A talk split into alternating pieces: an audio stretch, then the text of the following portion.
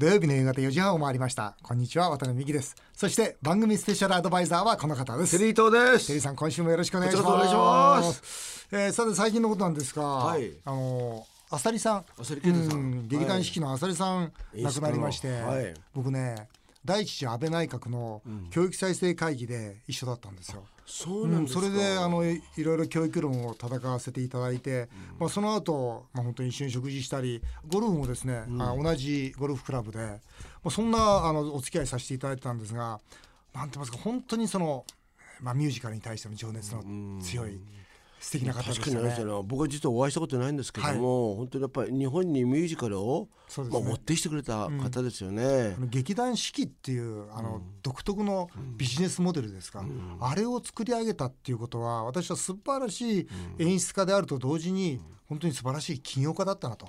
そうですよね、だから普通それこそ今までどっちかさ劇団とかっていうとそうそうそう。下北沢あたりでさ、うん飲んだりしてさね それこそあの新宿三丁目で、そうそうう。んしてなんかね食っていくのやっといてよとかさ、例えばもっと言うとアルバイトしながら劇団員やってるっていうのが普通だったのに、なんかちゃんとちゃんとお金が生まれるシステムを作って、そしてなんかね劇団員も食べさせてあげたっていうことで。そうそう。そそういう意味で言うと、演出家でありながらもう一人なんかお金儲けの、まあ、お金儲けって適当な言葉なのかな、ちゃんとしたビジネスとして成り立っていかせましたよね。そうそう。劇団四季ってあの会員制なんですよ、うん。で会員カードがありまして僕,、はい。僕も会員になってるんですけど、もう大好きで、ん。やっぱりあの会員にその、まあ、会会費があってそして会員には優先的に予約ができて、えー席も取れてと、つまりあの見事なその囲い込み戦略っていうんですかね、要するに本当に固定客を上手に作っていく戦略としては素晴らしかったと思います、それはね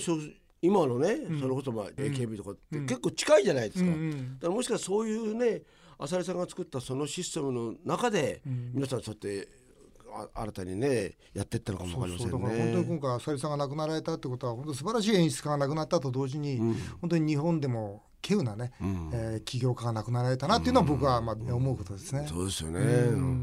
さて、えー、CM ネタ、えー昨日事実上閉会しました。国会についてです、えー今国会同様と題して舞台裏や私の本音全部お話しさせていただきたいと思います。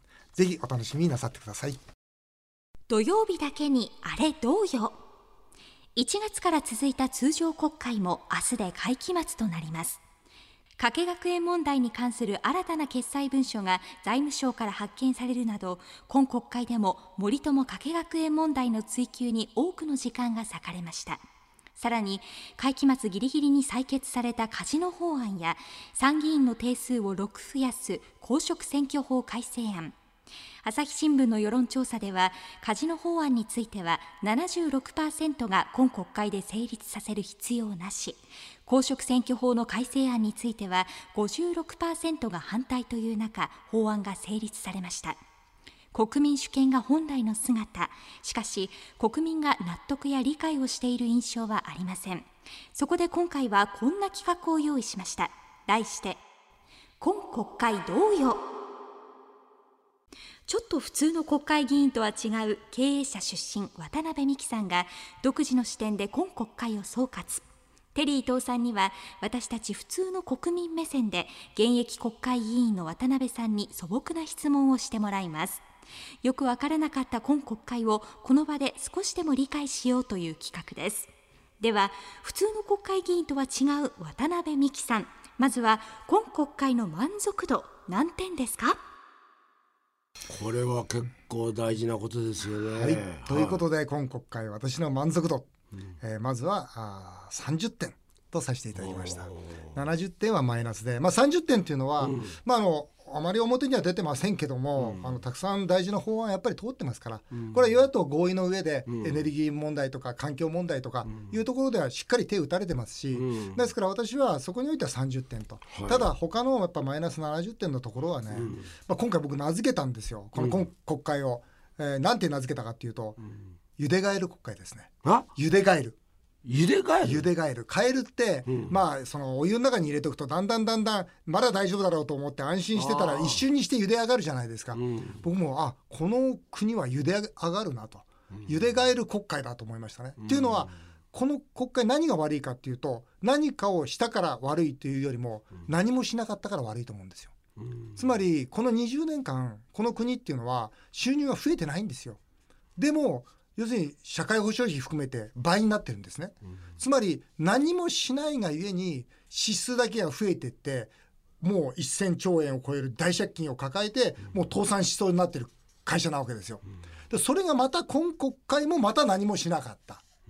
つまり茹で上がる変える状態が続いているということで、まあ、予算委員会においてもまあ、あその家計森友ばかりでですね、うん、えー、この国の経営の話はしませんでしたし、うん、まあ、1,000兆円の借金どうするんだという本当に大事な議論もしませんでしたし、まあ、あと一部の,、まあその法案でいうとタバコ法案ありますでしょ、はい、あれなんかもうなんだかわからないけど、まあ、俗議員の方々が力を発揮して完全なざる法ですからね、うん、要するにその禁煙しますよって言いながら結局は100平米つまり日本中の50%以上の飲食店が結局はタバコ吸えるわけですから、うん、そんな国先進国で世界中にどこもないですから、だからこれもおかしいな。またあのカジノ法案もね、うん、まああの大変揉めましたけど僕は本当に通ったんですよね。通りました、これもう一つ、あのどうしてこんなに赤字があるのかっていうのは一般の方はよく分かんない気がするんですよ。うん、簡単なんですよね、うん、だって収入が50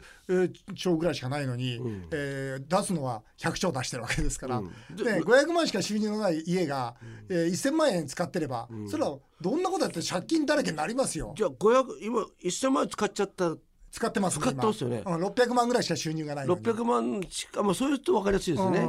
これ多分ね、あの、まあ、土曜日のこの時間なんで、車の中とかでね、まあ、のんびり聞いてるわけで、え、どうなってんの？って時に、うん、あ、じゃあ、皆さんのお宅でね、うん、あの、家計で考えてほしいんですけども。うんうんうちは600万円しか収入がない。そう、年収ね。年収がね。うんうん、でもそれで1000万使っちゃった。使ってる。もうすごい浪費なんですよ。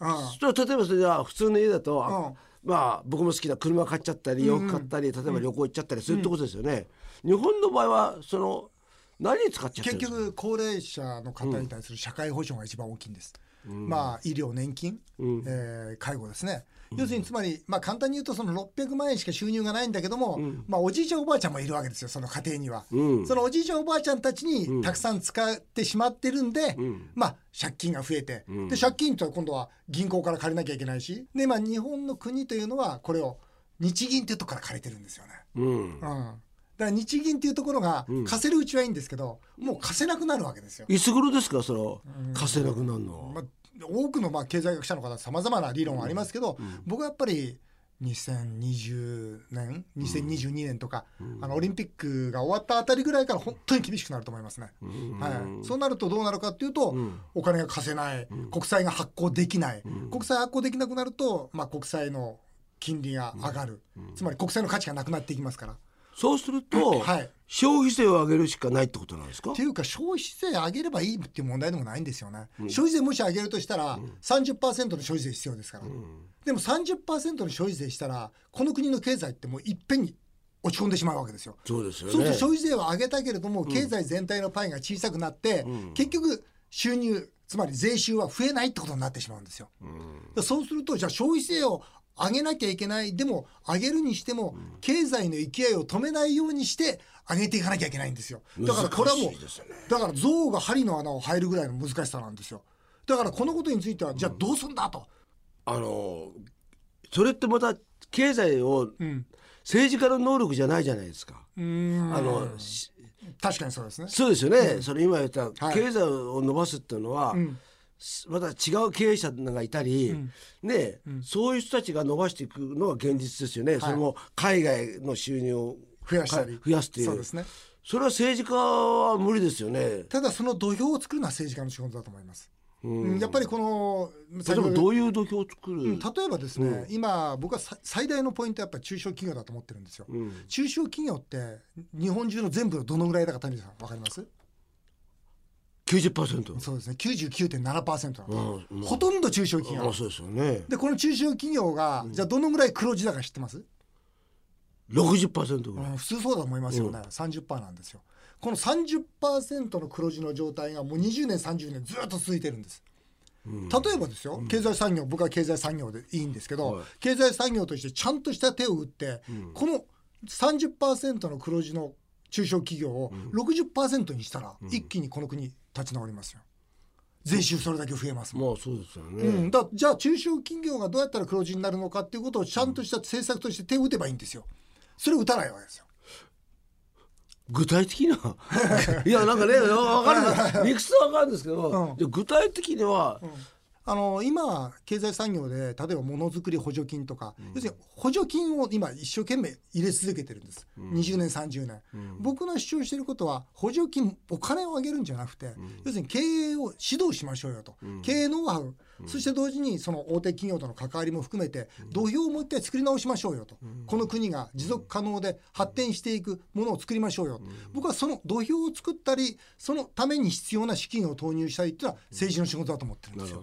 うん。でそれってそれをキャッチして今渡辺さんは実際にね、はい。実社会に出てますよね、はい。で政治家の人たちって実社会出ないでね。ずっと永田町にいるわけですよね、はいそうですね。そうするとなんか時代の中のキャッチングができるんですか政治家に、うん、だから政治家が僕はプレイヤーである必要はないと思うんです。ね。うん政治家がないないですよね。うん政治家がそういうことが分かってれば、例えば今僕が提案しているのは、日本の全都道府県に一つずつその経営指導できるそのプロの集団を作んなさいと。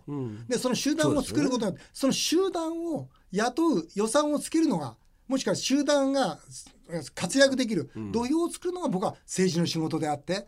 でその実際プレイヤーは当然選ばれればいいまあそうですよね、なんでやってないんですか？うんいろいろ理由がありますね。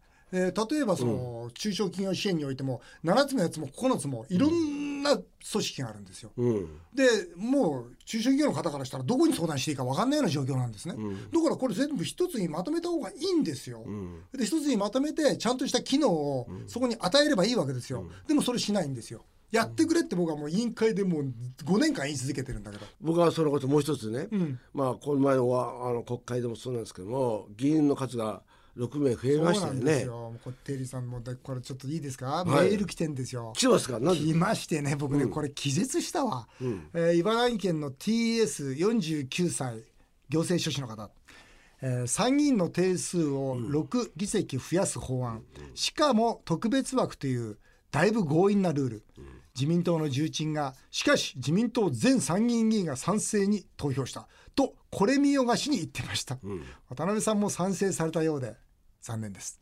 っていうもう本当にねもう渡辺さんなんで賛成しいやもうちゃった本当に僕ボタンを押すんですよ。賛成反対って、ね賛成反対取り消して3つバタボタンが並んでるんですよ、いや今回指震えましたね、どうしようかな。僕ね本当にあの実はこの法案について言うと、普通法法律ってまあそうは言ってもこういういいとこあるよね、IR ってギャンブル依存症生まれるかもしれないよね、だけど国の経済発展するかもしれないよね、いいとこ悪いとこあるわけじゃないですか、だけどこの法案に関して言ったら100ゼロですね、100意味のない法案ですね、まあでも自民党にまあ渡辺さん入ってるから、うん。とは言ってもね。党議拘束ってかかってますから、特にあれは参議院からの法案ですから、参議院として多分あそこで反対したら自民党にはいられないでしょうね。うんそういう形になうる。んで、ん、だからただ僕はねあのそれでもいいと思ったんです最初、で正式にあの、まあ、幹事長に、この法案は間違ってるって言いに行こうと本当思ってたんです。言い訳じゃなくて、だけども言えば当然自民党でいられない、で僕はあと任期1年あるわけですよ、この1年の間に僕はやっぱこの国が破綻する可能性ってあると思ってるんですね、その時にこの国民のために仕事ができなくなるわけですよ、自民党にいればその時は仕事できますから、まあ、国は国債がもう暴落した。どうすんだって言った時に本当おそらく自民党全自民党の議員の中で僕が一番力発揮できると思うんですよ、それ分かってますから経済のことが。でここで死ぬかということを悩んでいやここで一票ねその自分が反対票したとしてもそれは新聞の一行で書かれるだけだと、その焼け石に水だと。だったらここは我慢しなきゃいけないと。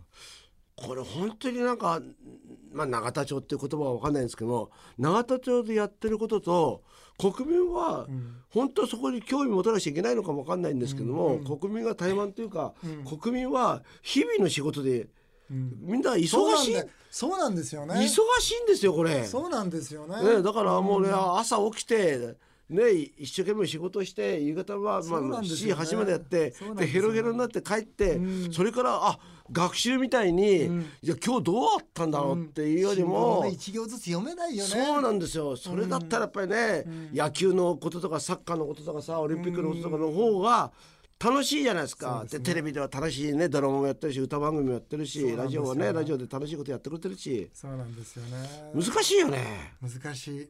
でも僕はあえて国民にその今の日本の財政の状況から今回のこの選挙をこれでね僕もう一つこういうことあると思う、さっき言われたみたいに、これみんなね社会保障だって言いますよね。と若い人から見ればそんな将来の社会保障よりも今日のね、ステーキいきなりステーキの方が食べたいわけじゃないですか。ね、うん。そうなると、あの年配の人たちをに対する憎悪みたいなのが出てこないんですかね。世代格差っていうのはもう大きいですよね。大きいですよね。そりゃそうですよ。だって、うん。えー年金に対して何倍ものもらえものをもらえる今の高齢者、年金にもうそれさえももらえなくなる若い人たち。そうですよね。ちょっと待ってくれよ。俺たちは高齢者のために働いてんじゃないよって。そうですよ。そうでしょ、うん。だけども今回、まあ、あの内閣支持率上がったのは、20代30代前半の支持が上がったからですからね、うん。だから僕若い人たちがものすごい現状肯定してるんですよいいじゃん今の政治って思ってるんですよ。おかしいですよね。なそれ深く考えてないんですか？としか思えないですよね。いやそうですよね、俺そう思うな、でもまあさっきのテリーさんの、ね、言葉借りれば、ね、そうは言ったって、毎日大変だからさ、なんとなく時給30円上がったじゃん、なんかいいんじゃない、ん。ね。っていうふうにその気持ちが蔓延してるわけですよね。ですね。うん難しいですよね、まあ、これからもまた政治については、あー話をさせていただきたいと思います。お願いしえーということで以上今国会同様でした。さあ続いてはあメールを紹介させていただきますテリーさん先週のね、はい。あのテリーさんがワタミの候補を突っ込んだじゃないですか、はいあの渋谷でね。そう結構受けよかったですよ、あありがとうございます。えーメール来てます。品川区のクミッキーさん30歳の方です。ワタミの候補の方が何度も原稿を棒読みしてテリーさんにいじられてるシーンとても笑いました。ありがとうございます。それ以上に人の良さそうな感じでワタミが好きになりましたといあそうですね。はいぜひねお店行ってくださいよ、はい、松戸市の獅子丸さん55歳の方です、はい。ワタミの広報部長さんとテリーさんのやり取り吹き出すほど爆笑しました。一緒に聞いていた妻がワタミが有機野菜なんて知らなかったと言ってました。お店に行ってみたいと思ったので、広報としては大成功じゃないですかあっていうことでねありがとうございます。俺たちはこれどこのお店もみんな有機野菜なんですか？有機野菜が基本です、基本だけどもまあ季節によって取れないものもありますし、まあすよね。うん。C さん53歳主婦の方です。大変失礼ですがワタミといえばブラック企業というイメージですがしかし先週の放送を聞いて渡辺さんが話す無農薬有機野菜へのこだわりやテリーさんが女性社員がとても美人と言ってたり、えー印象が随分変わりましたネットや週刊誌に情報が溢れている時代だからこそしっかりと自分で両方の意見を確認することが大切に思いました。あその通りだね。本当そうだよね。今ね、うん。ネットって基本的にネガティブですからね。人の叩くこともまあ必要なのかもわかんないけど、日本人全体がものを想像する力がなくなってきて、批判する力を持つことは増えたんだけども、実は大事なことは想像力だからね、うんそ想像力をなんかね、あの養えることもすごく、まあ例えば自分の子供に対して教育の中で「お前な世の中斜めに見るんだぞ」っていうか、世の中こんなふうにね想像しながら見る生きていけよって言った方がやっぱり楽しいじゃないですか。大事ですよね。全くそうだと思います。はい。この C さん、はい広報の男性、真面目で、えー好感を持ちましたと、あ娘、バツイチの旦那にぜひということで、これこれ言っとかなきゃいけないですよ。そうですね。なんせも独身ですから、ああ。棒読み広報ですから。だったらちょっと渋谷のお店行ってくださいそうそうそう、あ、違う違う違う、棒読み広報本社にいますから、あ渋谷の店じゃありませんので。はい。怒ってるぜ北島さんって。時々来るんですよこの方。はねいい怒ってるんですよいつも。文部科学省の官僚の自分の息子の裏口入学の件怒ってます、まあ、怒りますよね、怒ってますが今回よくあれが表面化されたと思っています。そりゃそうだよね、見返りが補助金と息子の入学だったら賄賂側も懐が全く痛まないので厄介に思います、ああいうことが起きないために受験生の息子がいる官僚は担当業務から外すぐらいの再発防止策を考えてほしいです、今までの中で一番立ち悪い立ち悪いね普通はお金持ちが本当だねええふざけんなですよ。少なくとも自分で稼いだお金をあげるから。あげてたらまだまだ100歩譲って分かんないねけど、あげるお金が税金だからね。ふざけんなって感じですよ。お前どこまで得すれば気がするんだろう これ一番ダメです。一番ダメ、はい。うんじゃあ罰が出ました、はい。えートッティさん。29歳の看護師の方です。毎週楽しく聞いてます。入院患者のおじ様の中にはテリーさんのように半分冗談で口説いてまあ口説いてくる方がいます。おいいしかしモテたいというおじ様は回復力が早かったり長生きだったりします。あそうなんだ。あそうなんだ。よく笑うことは免疫力を上げると言いますが私はモテたいのもお生命力に深く影響すると思いますってことでテリーさんよかったですか？長生きするんじゃないですか？あします。ね100僕はあの102歳ぐらいまでは多分生きると思うんですけどね。102 102あー。やっぱあれかなそういう生命力モテたいとか、うん。異性と関わっていたいって多分大事でしょうね。大事だと思いますよね、もう。いやなんかでもそうしてないと、うん。おしゃれでもいなくなっちゃうでしょ、もう終わったよと思ったらら終わっちゃう。そうですよね。絶対大事だと思う、絶対大事ですよね、はいだテリーさんおしゃれだもんね、はい。えー相模原市のきっこさん58歳の方です、はい。インターネットに60代からの夫婦円満の秘訣3か条というのがありました、えー読み上げます。1寝室を別にしてみる。テリーさん別ですもんね。もちろんですよ。ね完璧な夫婦円満ですね。無理して同じものを食べようとしない。これどうですか？ん同じもの食べます？そうですね、あの別にそんなに僕は食べ物に対して贅沢じゃないから、ちょっと敬語で話してみるこれはものすごくそうです本当。敬語で喋るの。あテリーさん敬語で喋るの。うん、ね。すみませんそれ取ってください取ってくださいって。へあと僕はね呼び捨てにしないんですよ、え奥様の名前を。へえ。ええすごいな。あのそれをもう本当にそうですね。まあもうもちろん息もしませんけどね。そうです壁に張り付いてね。壁ついて息しないっていうのはテリーさんのね夫婦のですから。敬語ってすごくあすいませんけどそれ取ってとか。すいませんけど。まあ僕の場合は。ただテリーさんただ後ろめたいだけそうじゃないですか。なんですよ。僕の場合はねただ100%追い目なんですよ。そうでしょ。隙を見せないんですよそうそう。ただ後ろめたいだけです、人間って後ろめたいって敬語になっちゃいますもんね。そうなんですよ。僕の場合はそっから多分多分そういうことだと思います。はい、えーあっという間にお時間になってしまいました、以上メール紹介でした。テリートさんまた来週もよろしくお願いします、はい日本放送渡辺美希5年後の夢を語ろうさてこの番組では渡辺美希さんそして番組スペシャルアドバイザーのテリー伊藤さんへのメールをお待ちしています。50代の渡辺美希さんや60代のテリー伊藤さんと同世代の方からの世間話をお待ちしています。メールアドレスはアルファベットで夢数字で5夢5アットマーク 1242.com 夢5アットマーク 1242.com までどんどんお送りください。お送りしてきました日本放送渡辺美希5年5年目を語ろう。皆さんの本音もメールでお待ちします。それではまた来週のこのお時間にお会いしましょう。お相手は渡辺美希でした。